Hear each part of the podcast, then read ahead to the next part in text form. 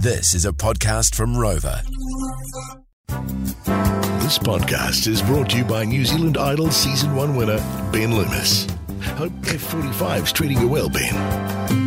G'day there. Welcome to Not for Radio. Jay and Dunk here. What a champion. Do you reckon if you owned a fitness outlet like that, maybe a gym of any description, that you'd be a really fit, muscular person? Or do you reckon you just uh, become fatter because you've got lots of money?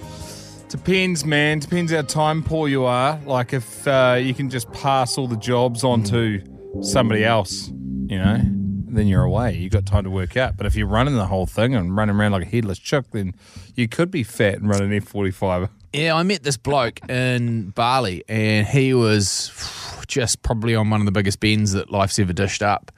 Uh, and I said to him, "What are you doing?" He's like, "Mate, I'm bas- I'm basically retired," and he is 32. Uh, I said to him, "Well, what what has enabled you to do this?" And he's like, "Well, you know, I've got a certain amount of money that I need to live on, uh, and that money is generated because he he was mining in Perth."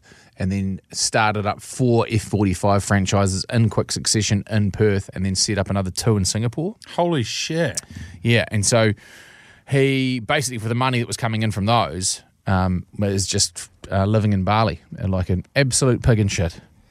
Yeah, how long can you do that for, though? Before Well, your liver turns into a raisin. Yeah, he will die. He's just living on clove ciggies and piss, really. Bloody, Bin taste, bloody tasty, those things, aren't they? Yeah, it's like eight darts in one. Is it? Oh yeah. Oh yeah.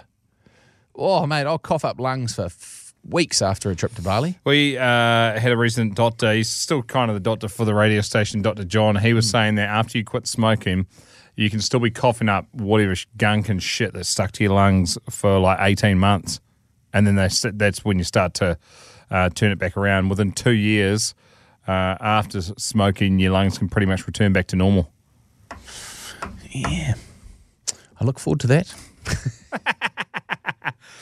Ever been hypnotized, Jay? Yes. Have you? Yes. Okay. I saw that there. Uh, I have. It was. I can't remember who did it, uh, but it was a big show. It was at a massive theatre, Bay Park, no. Bay Court Theatre in Tauranga, uh, and I was quite a young. I must have been a semi-young buck because I went with my missus. Uh, and basically, how it went. Well, this is all I remember because I paid to go.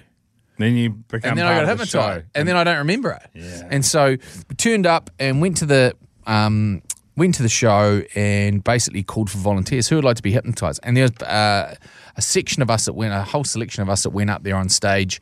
Um, and then he went through, and we went through an exercise where we were looking at closing our, holding our hands like uh, clasped fingers together and staring at them. And you're saying that's the classic. Is that what it is? Yeah, and they get tighter and tighter and tighter. So you do. He does that while he's standing out the front, right? Yeah. And you're in the audience, and then if you can't pull your hands apart, you're a sitter. Yes. And so we ended up on stage. I can't really remember too much. Well, I don't really remember anything, come to think of it. But Oh, this I'm- is going to be a good story. no, no, no, no, no. The one thing I do remember, because I went back and I sat down uh, at what would have been the intermission. Yeah. And I sat next to my girlfriend at the time and I was like, wow, man, that's real weird. Because I basically just went back to normal Yeah. and then had this massive gap. But I remember ro- like roaring like a lion or roaring like a for some for some particular reason. Uh, I remember doing it and it being real loud, like just like this place is going to have the roof lifted off it. And then What when you were roaring? yeah, and You thought you were going to lift the roof off? Yeah. Okay. yeah, and then uh, and then once the intermission finished, uh, because it's up a big set of stairs, basically, you know those classic Yeah. baseball theatres. Um, I had these massive bruises on me the next day, and I was like, "What happened?"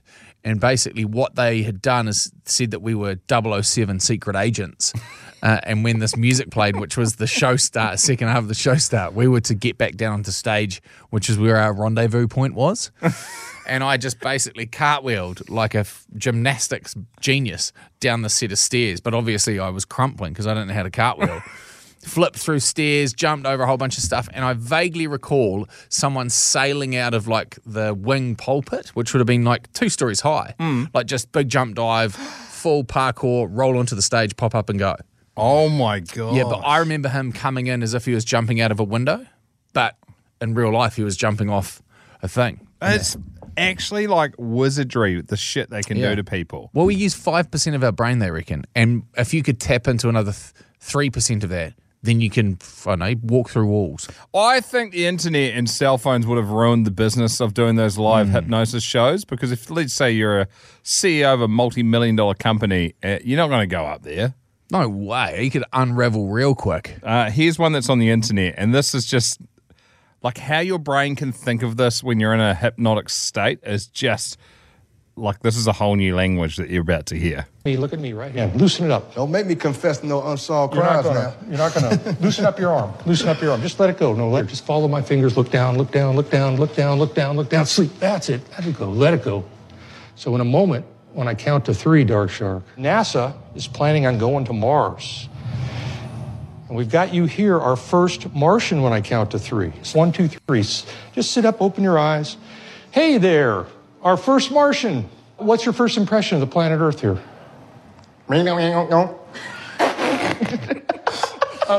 What'd you have for breakfast this morning? Uh, it doesn't sound good. Did you like it? The- what, what's the typical Martian meal going to be? Whoa. Okay, what, what did he just say? Errol, Oh man. I don't know. He has to say it again. I didn't hear it. say it one more time. There you go. And uh, what do you think of the women on the planet here? oh, yeah. Errol, can you say that? Amazing how you you can just unlock that. Like in his head, he's speaking like a Martian. He's instantly knows the entire language. And it's one of the, everyone's like, oh, it's all put on, it's put on. But you can't, Fuck no, it's not. you can't do that. Like your brain just doesn't think that unless you're like, give us a clue or whose line is it anyway scenario, you know, like where you can, where you're that fast improv, but it's just average people. So I uh, did a fundraiser for a rugby club growing up and went along and watched. And uh, one of my teammates got pulled up, and also my old man got pulled up to the stage. And uh, one of the ones that I remember, which I found friggin' hilarious at the time, was they asked you to come up with the, or the people up there to come up with the next big invention. And my teammate was 12 years old at the time, probably on the cusp, if not just starting to go through puberty. and he goes, Hey mate, what have you invented? He's like really excited. He's like, I'm really proud to uh, tell the people here today that I've invented magic undies. and he goes, Oh, what's so magic about them? He goes, They don't stain. He goes, What do you mean? What sort of stain? He goes, The funny ones you wake up with in the morning. it wasn't until I got older that I realized the motherfucker had started having wet dreams. Mate. And then the other, yeah, and then the other one was uh, Dad was in the Melbourne Cup, and they had to turn their chairs around. Their chairs with their horses. Yeah. And he said, in the Mel- in this Melbourne Cup, there was it was over a few steeples, so they had to like be really aggressive, you know, getting the horses over or whatever. But he also said. When you're coming up, there's going to be one more steeple that you need to clear. It's really high, but unfortunately, your horse is going to clip it. At the same time, everyone else's horse is going to clip it, and uh, you all would have thought that someone's pushed you off and you've won the race, and you should have won the race. And so Dad is just swearing, or tearing shreds off these people, and he's turning around. He's like, "You fucking clipped me!" And then he turns around, and he sees someone else, he's like, "You fucking clipped me!" Like to all these people. I've never heard Dad at that point swear unless you know there was road rage or something going on. And I was just like, "Holy shit, this is amazing!" It is. the- You see why people can get themselves into that state where they get hypnotized and they just unlock all of those memories and feelings and emotions and sort of deal with You've got to want to be hypnotized. I remember being in a bar in Queenstown, and this is the only time I've been hypnotized. and oh man, and I didn't want to, and so my co-host at the time's like, "You should hypnotize him," and I was like, "Don't want to." He's like, "I can hypnotize anybody. I'll just need to take you away for like three minutes, and I'll get you under." But I've, you know, we've got to focus one on one. We won't be able to do it at this bar table, at the bar Lena. and I was like, "Ah, peer pressure. Yeah, all right." And then same thing, I don't remember anything, and so like I go with him, and I obviously get put under, and I come back to the table until this, and and still to this day, I don't believe this happened. But apparently, I came back to the uh, to the bar Lena, and uh, then deep throated a banana. That's believable. I'm, I'm seeing the way you attack that fruit. And apparently the whole bar was like cheering and shit. And I just don't even remember. it. There's probably like 45 minutes. And then uh, they do the classic thing at the end where they're like, oh, um, you know, for being a part of this, we're going to give you a really good sleep tonight, rah rah rah. And uh, when you put your head down tonight, you'll have a really great sleep. And it was amazing. I had 17 pints and had a great sleep that night. Who would have picked? Well, that one where they just go uh, three, two, one, back in the room. You've got no clothes on, and you're like, oh, my god. Oh, yes. See, I could go, these used to be on TV all the Yeah. time. I could easily go back and watch some. Not for radio with Jay and Dunk. Did you want to hear one of the most hectic daily routines that I've ever come across in my life? Uh, The answer is yes. Congratulations. Hunter S. Thompson, familiar with his work? no. Who is he? Hunter S. Thompson is a well, he's a journalist, and he spent quite a bit of time with the Hell's Angels Motorcycle Club in the early days. Um, Mean. back in the, I guess it must have been back I in mean, the 60s. mean, if that's your thing. Uh, oh, mate, it was it's it was a his amazing book, but he is what they you know Johnny Depp's character, um, Fear and Loathing in Las Vegas. Yes. yeah, that's basically Hunter S. Thompson, and we're it. in Bat Country. Yeah. he used to take heaps of drugs. This is this is Hunter S. Thompson's daily routine. 3 p.m. Rise. 3:05. Chivas Regal with the morning papers, cigarettes. 345 cocaine 350 another glass of Chivas cigarettes. 405 first cup of coffee cigarettes. 415 cocaine 416 orange juice and cigarettes. 430 cocaine 454 cocaine 505 cocaine 511 coffee cigarettes. 530 more ice in the Chivas. 545 cocaine 6 o'clock. Weed to take the edge off the day 705 Woody Creek Tavern for lunch. Heineken, two margaritas, coleslaw, a taco salad, a double order of fried onion rings, carrot cake, ice cream, a bean fritter, cigarettes, another Heineken, cocaine for the ride home, and snow cone, which is uh, shredded ice, which is poured three or four jiggers of Chivas, which is Chivas Regal whiskey. 9 p.m. Start snorting cocaine seriously. 10 o'clock, take acid. 11 o'clock, chartreuse, cocaine, marijuana. 11.30, cocaine. 12 o'clock, it's midnight. Hunter S. Thompson is ready to write. 12.05 to 6 a.m., chartreuse, cocaine, weed, Chivas, coffee, Heineken, clove cigarettes, grapefruit, Dunhills, I mean, ciggies, orange juice, gin, and continuous pornographic films. 6 a.m., hot tub, champagne, Dove bars, which is like a um, like an ice cream bar, fettuccine alfredo. 8 o'clock, Halcion. 8.20 a.m., go to bed. How long is he keeping this up for? It's just crazy. I would love to see somebody try and replicate that just as a social experiment. You know, you got to work into that. You'll pop your heart, or something's going to go pear shaped. You absolutely got to work into that. That's and you know what, and you and you hear the stories of like Ozzy Osbourne taking acid every day for two years in the mm. late eighties, and you just go, the human body, provided it does not have cancer inside of it, is an absolute weed.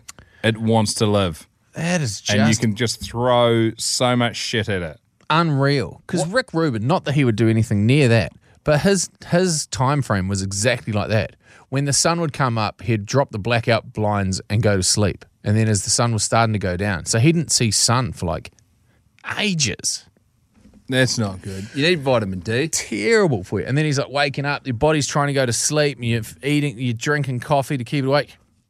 At night, when your body is like, there's a certain thing that has to do with melatonin and serotonin inhibitors going into, into your body, which put you to sleep, which slows down your digestive system, stops you going for a piss, you know, all of the rest of it.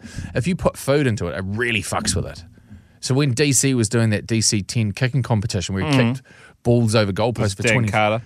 For 24 hours, there were certain meals that he had to have at certain times to stop his body going into like a toxic shock reaction to the food that was going in. Wonder, um, So night shift working is the worst thing that you can do. apparently that scrapes 15 years off your life, eh? Doing night shift. Yeah. Or do, doing kooky early mornings or whatever. Yeah, shit, that's absolutely crook. For those of you who like a bit of naughty in your life, not for radio. This next one's, I'll be honest, not that naughty, but um, interesting nonetheless. You know how cats, and you've got a wandering cat, Two of them. One of them doesn't wander because it's too old. have they started wandering yet at the new house? Nah, strangely enough. Great.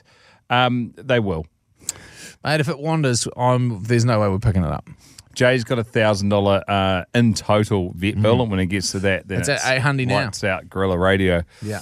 Um, the and you hear these stories of cats like rejoining their owners like two and a half weeks later, and they've you know covered a phenomenal amount of distance. Like, I just they must have some sort of GPS in them, like They do. sharks or something like that. I don't know. We moved to we moved to Mount Maunganui, which is about thirty six k's from our farm, hmm. probably. And when we moved there, I had a cat, and it went missing, and it was gone for probably the best part of a couple of months. And then I heard this meowing outside my window. Open the door and it jumped. I opened the window and it jumped back through the window, emaciated, like so skinny, but had just been on the road. Far out. This is Yeah. so. This story I got for you is one of the all-time greats. Um, there's a cat whose real name is Dexter. He went missing, uh, and he ended up being called One-Eyed Joe. Um, his uh, owners moved in Scotland, um, just up the mainland of Scotland or whatever, a few hours away, and then this thing went missing, and then uh, managed to go quite a few hours to a local prison. Was in like a prison stray cat for a couple of years. Um, and then five years after this cat had gone missing, he got picked up on an um, oil rig off the coast of Scotland. and uh, he was Wow. on a container ship that was dropping supplies out to the oil rig. And they're like, what is this thing doing here? And so like, we better get it back to the mainland and figure it out. So, um, if, and little did the owners know that the uh, microchip had actually been swiped at the prison, so it came up in the system. And then uh, after being at the oil rig, they swiped it again. So they, they know two parts of his five year journey prison and oil rig. It's that's almost like the reverse journey of how somebody gets in there. You normally go to an oil rig, become a bad person, then end up in prison. Also, if there's anybody listening um, in New Zealand uh, and you're working on one of the oil rigs off New Zealand, we've talked about this because I've seen the videos. We want to go fishing off an oil rig. I don't think it's legal or whatever, but you just see all these tuna like hanging around the oil rigs and ginormous horse kingfish. Keen. Yeah. Slide into our DMs, uh, the Rock Drive on Facebook. I reckon we'll probably be able to figure it out. There's a lot of rigs off the coast of Taranaki, which quite a few of my old schoolmates still work at. Oh, mate, slide into their DMs. Yeah, my old business partner, he, he was the one that was telling us. He used to work on oil and gas off uh, the coast of Australia. And at night, when everything was kind of shut down, uh, they would get the crane that would sling the uh, oil and gas pipes into the whatever the chute that jams them into the ground.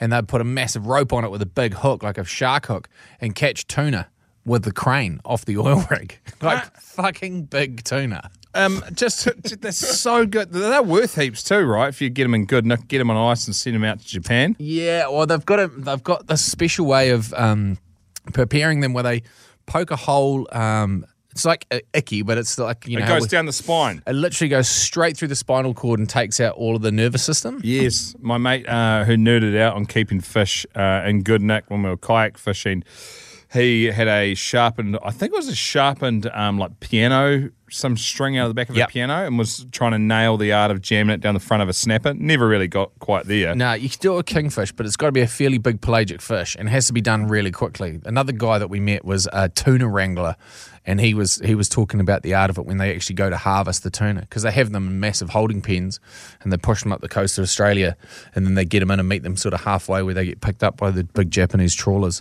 There, um, I was also speaking to another. He's a rock listener, actually. He was looking after my old Holden station wagon for a while, and uh, he was a longline fisherman. Um, when you could fish in the inner Hauraki Gulf with a longline, was putting ten thousand hooks down a week.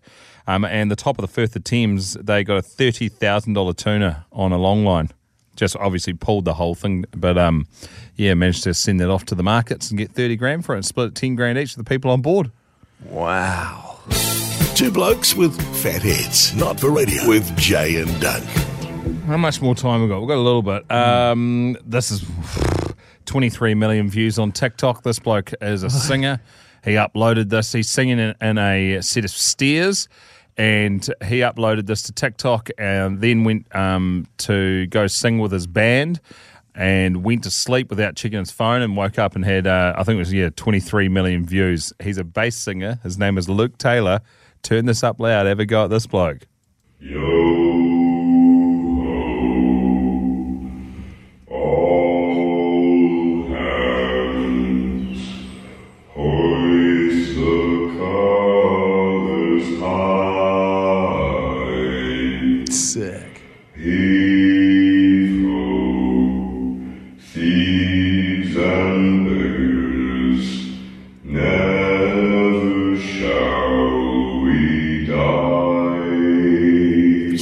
I've said this before and I'll say it again. What we're massively missing is modern day sea shanties. we are. That reminded me of Vikings. Yeah, that there used to be there used to be all these pirate songs that they'd sing like that while they were rigging up the masts or getting ready to attack people. Like Yeah, but we've got Pornhub now. so, you know, better. instead instead of instead of pillaging other pirate ships that have been like, sorry man, I'm just busy on the hub. Just Man, I've chuck us another box of tissues and leave us alone, would you? Mate, I'm just thrashing my meat sword. Um, and one last thing to sign off with today before we not for radio. Uh, we chatted about this briefly on the radio show. A brand new documentary coming out, the story of Cypress Hill.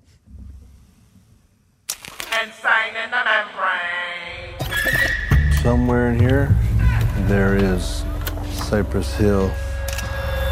Never thought we'd be making history.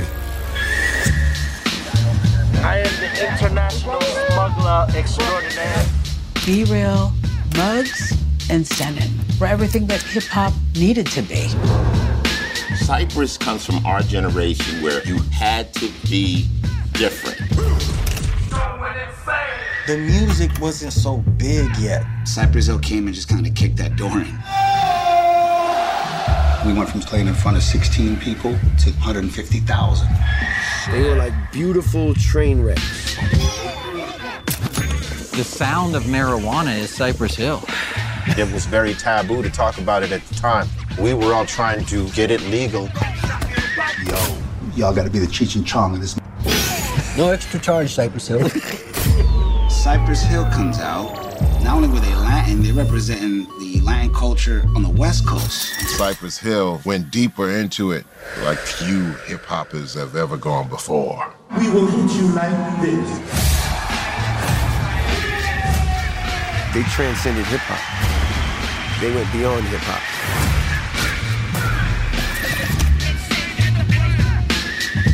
Trying to get crazy with this thing? Uh, so apparently out now. It got released on Showtime um, on April 20, uh, but you'll need to find that um, wherever you do your pirated streams here in New Zealand. uh, but we'll, we'll sign off with uh, Insane in the Brain 'cause one of the greats, and this instantly you just go Cypress. Were you trying to get crazy with this thing? Don't you know I'm loco?